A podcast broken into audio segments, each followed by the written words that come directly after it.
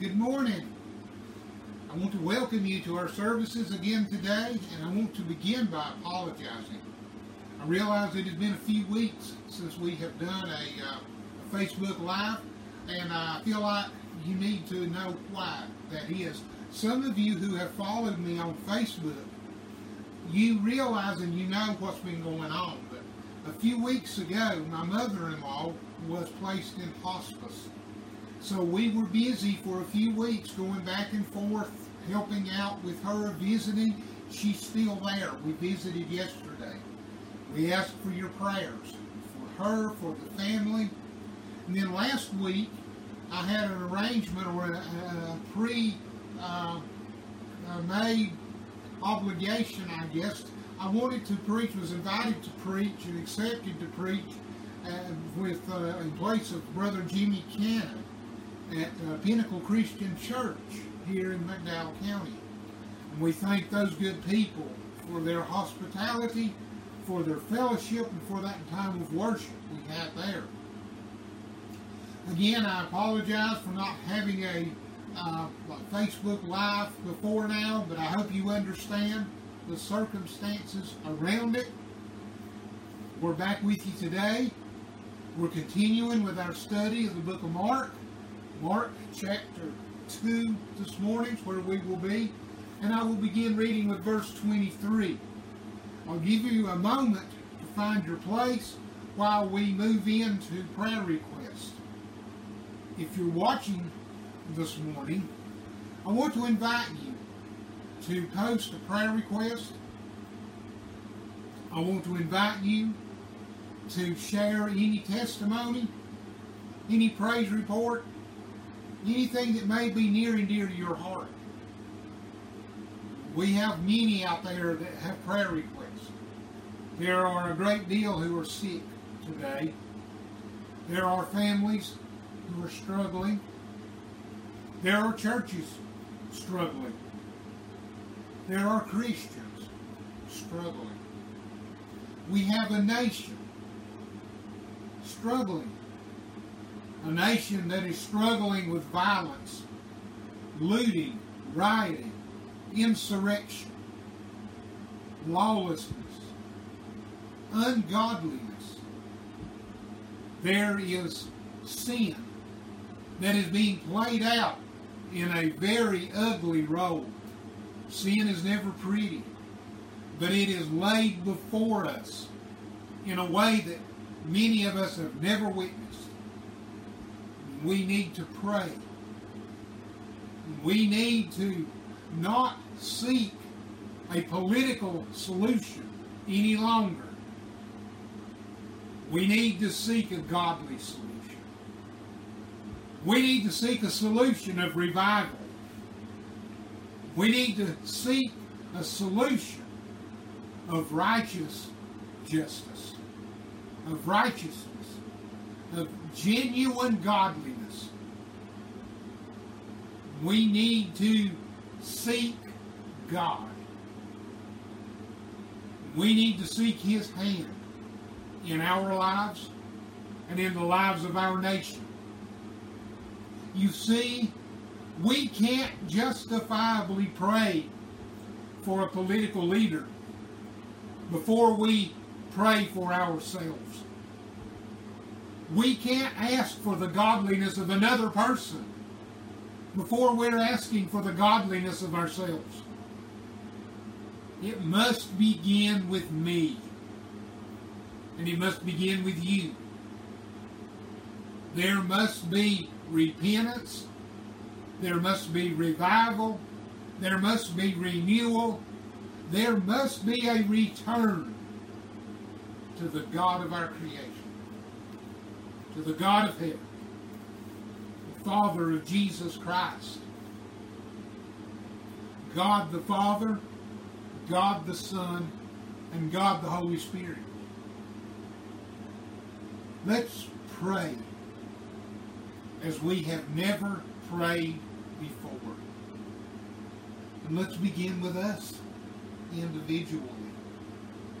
Instead of seeking the redemption of our neighbors, let's seek our redemption. Our revival, our repentance. Post your prayer requests. Share them. Share your praise reports. God wants to work through you, but He needs you to come to Him. Let's pray. Heavenly Father and Lord God, as I bow before you today, I thank you for your grace and your mercy in our lives. Lord, I thank you for grace and mercy in our nation because, Heavenly Father, as you look down upon us, I realize judgment is at hand.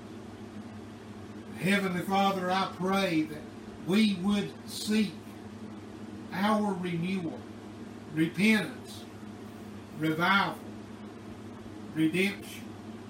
I pray, Heavenly Father, that we would come before you pleading for your hand. Lord, I pray for all that are sick today. Whatever that sickness may be in their lives, I pray that you'll touch them. Lord, there are many out there today who are suffering and struggling in circumstances that are either physical, financial, spiritual, and it goes on and on. Lord, will you move in their lives? I believe you will. I believe you will if your people will call out to you fervently. Because the fervent prayer of a righteous man availeth much. The fervency of prayer doesn't seem to be the problem today, but maybe the righteousness of our lives is.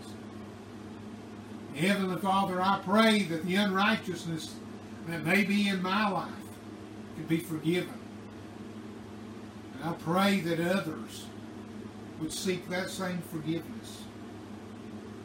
Heavenly Father, lead, guide, and direct us in the message that follows.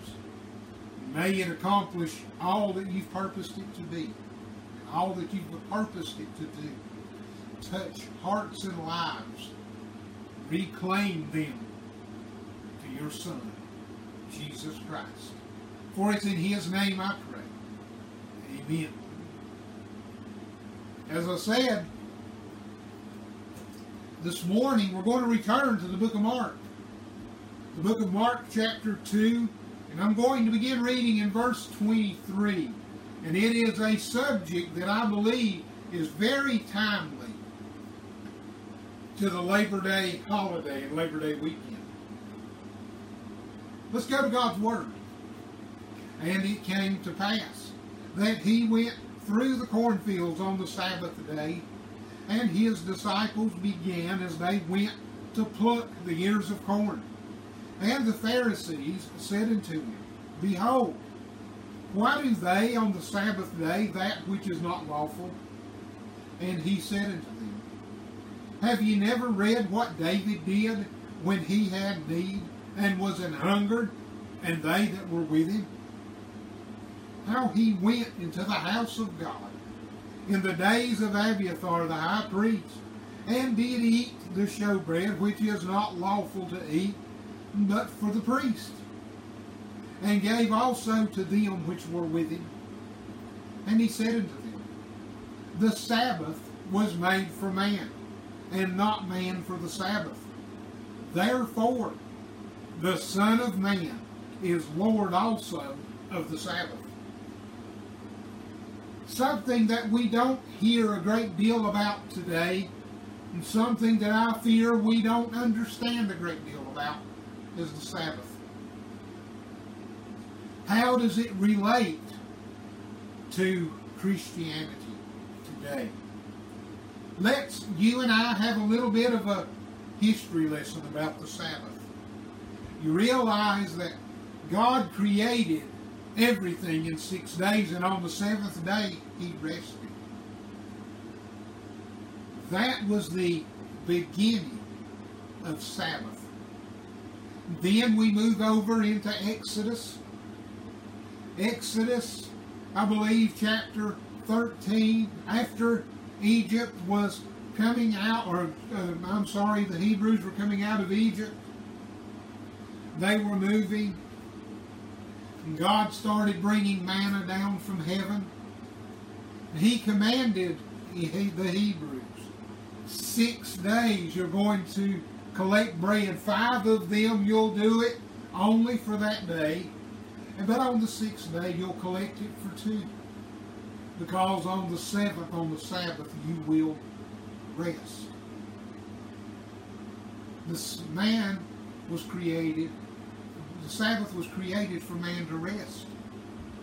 You see, Egypt had taken the Hebrews and had gone through over 400 years of working seven days a week. Unless there was a reason the Egyptians wanted to cease work, there was no ceasing. So now, God has His people. He has redeemed them. He has brought them out of Egypt. He is bringing them to the promised land. And He starts setting some things in order. Then we move from manna to Mount Moriah. And Moses, he goes up and he stays for 40 days where he gets the Ten Commandments, among other things. And in those commandments, in chapter 20, I think it is, somewhere around verse 8, you will find where God says, Remember the Sabbath day and keep it holy. Keep it holy in remembrance of God. Keep it holy in remembrance of God's creation and His ceasing at the seventh day. Keep it holy in the understanding of how God redeemed the Hebrews out of the uh, out of the unmerciful work. Keep it holy in understanding the blessings of God in their lives with the providing of provisions. Keep it holy. Not for them, but for God. Because it was God who gave the Sabbath. You see, God Himself says here, the Sabbath was made for man. So, we start moving through time. And now we're here in this image that we're given by Mark, where Jesus and his disciples are moving through the cornfields. And while they're moving through the cornfields, they start pulling ears of corn. And they start eating them. Not only are they eating them, but if we will read Matthew chapter 12, verses 1 through 8, and Luke chapter 6, verses 1 through 5, we will understand that they were shelling what we call here shelling the corn. We would husk it, we would husk it back, we would shell the corn off the cob, and we would use it for whatever grain, to grind for grain or for meal or whatever we were going to do with it. They were doing about the same thing there. They were removing it from the cob. But you see,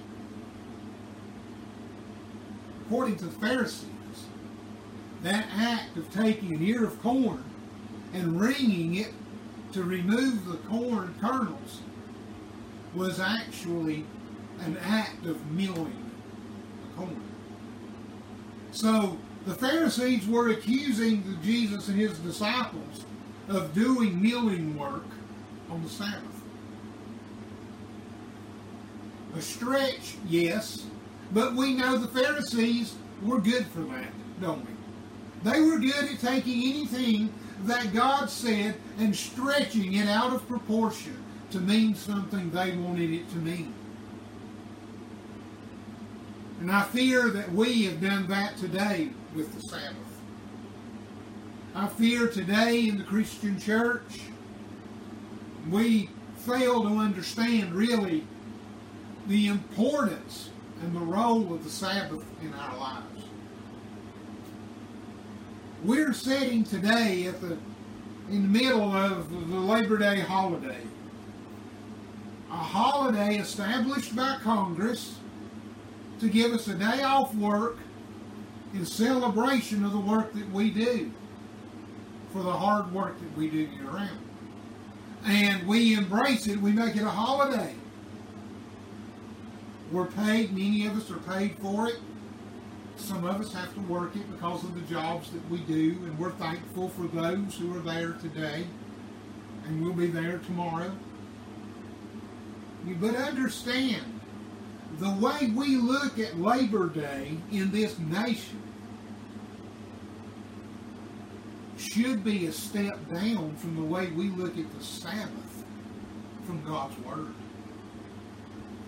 We give our self-made holiday more priority in our lives than we do God's Sabbath. Now, I'm not talking about the first day of the week.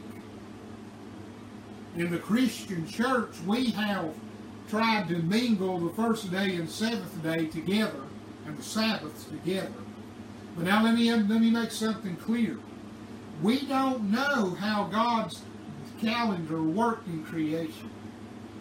See, man created Sunday, Monday, Tuesday, Wednesday, Thursday, Friday, Saturday. Man created those, not God. We know that God created and called for a cessation, a Sabbath. Weekly. And it's important that we understand why. Why God wants you and I to have a day of rest. You see, we are supposed to be working all week and working hard and providing for our families and, and working out to, to do our tithe for the for the church and for God's work and to provide and to do what God wants. And then on the seventh day, God gives us a day, a Sabbath day, of rest during that the end of that week for us and for our families. Then on the first day of the week, we have the resurrection that we celebrate voluntarily through worship and through praise. Because it is through that resurrection we have our redemption. If you're born again today, if you're saved by God's grace, you you should have it in your heart to not only be watching and worshiping somewhere today, but you should have it today to have a day of being in God's Word and today being a day to reflect on what God's holy Word has to say in our lives. But there's something else that goes with this day of rest. Something that we've really lost Christian church. And we've lost the realization that the greatest day of rest that we have is God's eternal day, the day of grace that we live in today. The day of rest, the spiritual rest that we have in our lives because we have a relationship with Jesus Christ. That is a rest and a peace nobody will understand unless they have that relationship. There are some very irate people today. They have no peace in their heart and in their life. They have no relationship with Christ.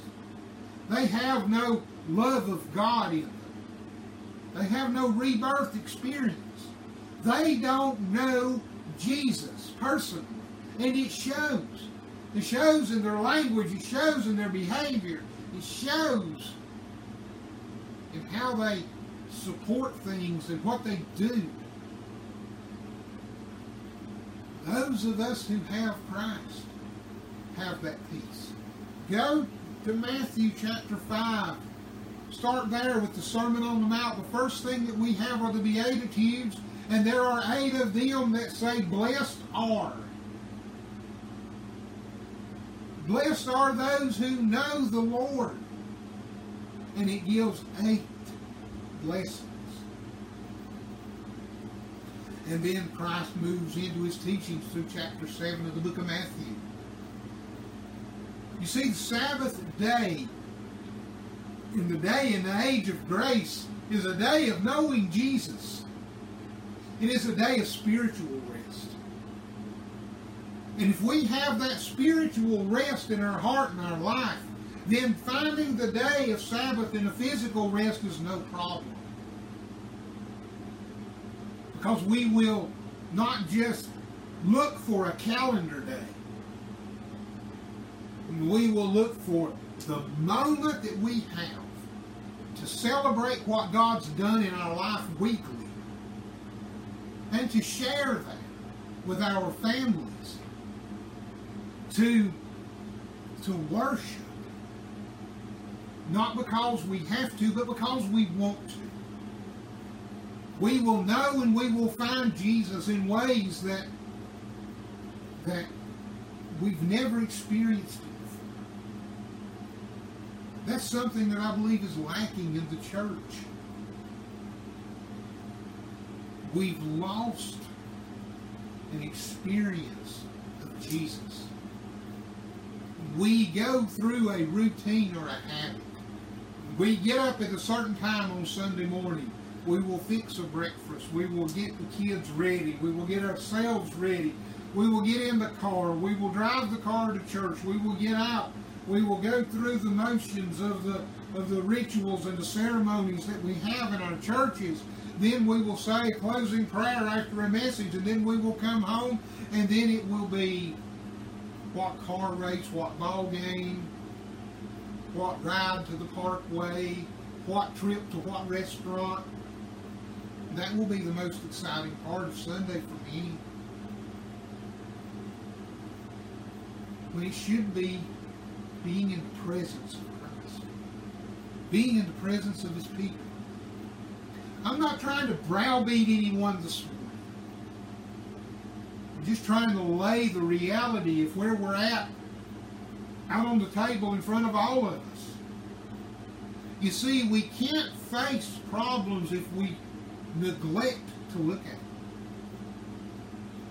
That's what's wrong with our nation today. That's why there's so much violence, so much looting, so much rioting, so much upheaval, so much corruption, so much disdain for. Because we want to look at the problems of other people and we don't want to look at the problems that are laying at our own feet, in our own household. Yes, there's crime that has to be dealt with. So we deal with it according to our laws and according to God's law. But in doing so, we look at how God wants us to behave. We look at how God wants us to live, how He wants us to present His Son. We are the church. We are the church. We're not part of it. We are it. We need to embrace it. We need to return to it. We need it revived and turned up in our heart. We need for the Son of Man to be Lord of the Sabbath, as Jesus claimed he was. And he is. He needs to be the Lord of our life. We have to understand the Sabbath rest. The Sabbath was one of the commandments that was not repeated in the New Testament, but it was relived. It was relived as the restful peace of Christ in our lives of those who believe in Him. That is Sabbath for you and I. How do you have it in your life? Have you allowed the world to make you uneasy? To pull you into turmoil, into confusion, into chaos, maybe in the violence? Have you allowed the world to take you away from the peace of Jesus? If so, you can lay all of that aside right now. You can lay it all aside and you can come to Christ. Fresh. You can reclaim that Sabbath in your life, that rest, that peace. But it's up to you. I can't make you. And goodness knows it wouldn't be right if I did try to. I just want to show you where true peace and rest is. It is in knowing that Jesus is the Sabbath. Oh, there's a lot of history in this. If you want to go back and read that about David and what happened in his life, and I'll give you some scripture. It's 1 Samuel chapter 21, verses 1 through 6. That talk about David's example that Jesus used. And there's also some other references that I'm sure are in your Bible that will give you some depth into what went on there. And give you some depth into why Jesus used it as an illustration. But instead of me spending all the time this morning reviewing all of these illustrations, I wanted to get to the application. Because the application is so important in your life. The application is something that really and truly works in our life to make us better. Make us better people, to make us better Christians. And I say that not to exclude those who don't believe, but understand this. If you don't believe in Jesus today, you have no hope for a Sabbath in your life. You have no hope apart from Christ. So if you came in and if you're watching this message as an unbeliever, I want to encourage you. Look for Jesus. Turn to Jesus. He's calling you right now to come to Him, to find life, to find it more abundantly, to find peace and rest, to find a Sabbath that will change the rest of your life. And Christian, get renewed. Get renewed. Yes, I know there are worldly problems in all of our lives. There's there, there's physical problems, sickness, and the like, and the financial problems that come from all of this COVID and all these other things.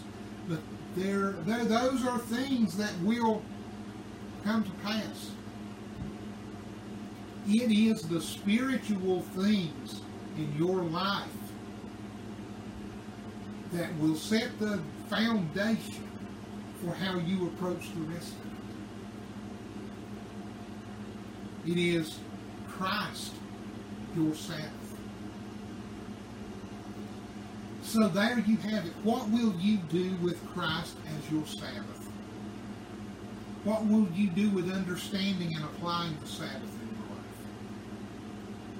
Not just a day of rest, physical rest, but a spiritual Sabbath that extends in this day of grace that we live in. It's on you. It is between you and the Lord to deal with it His way. His way. In His time. For His glory.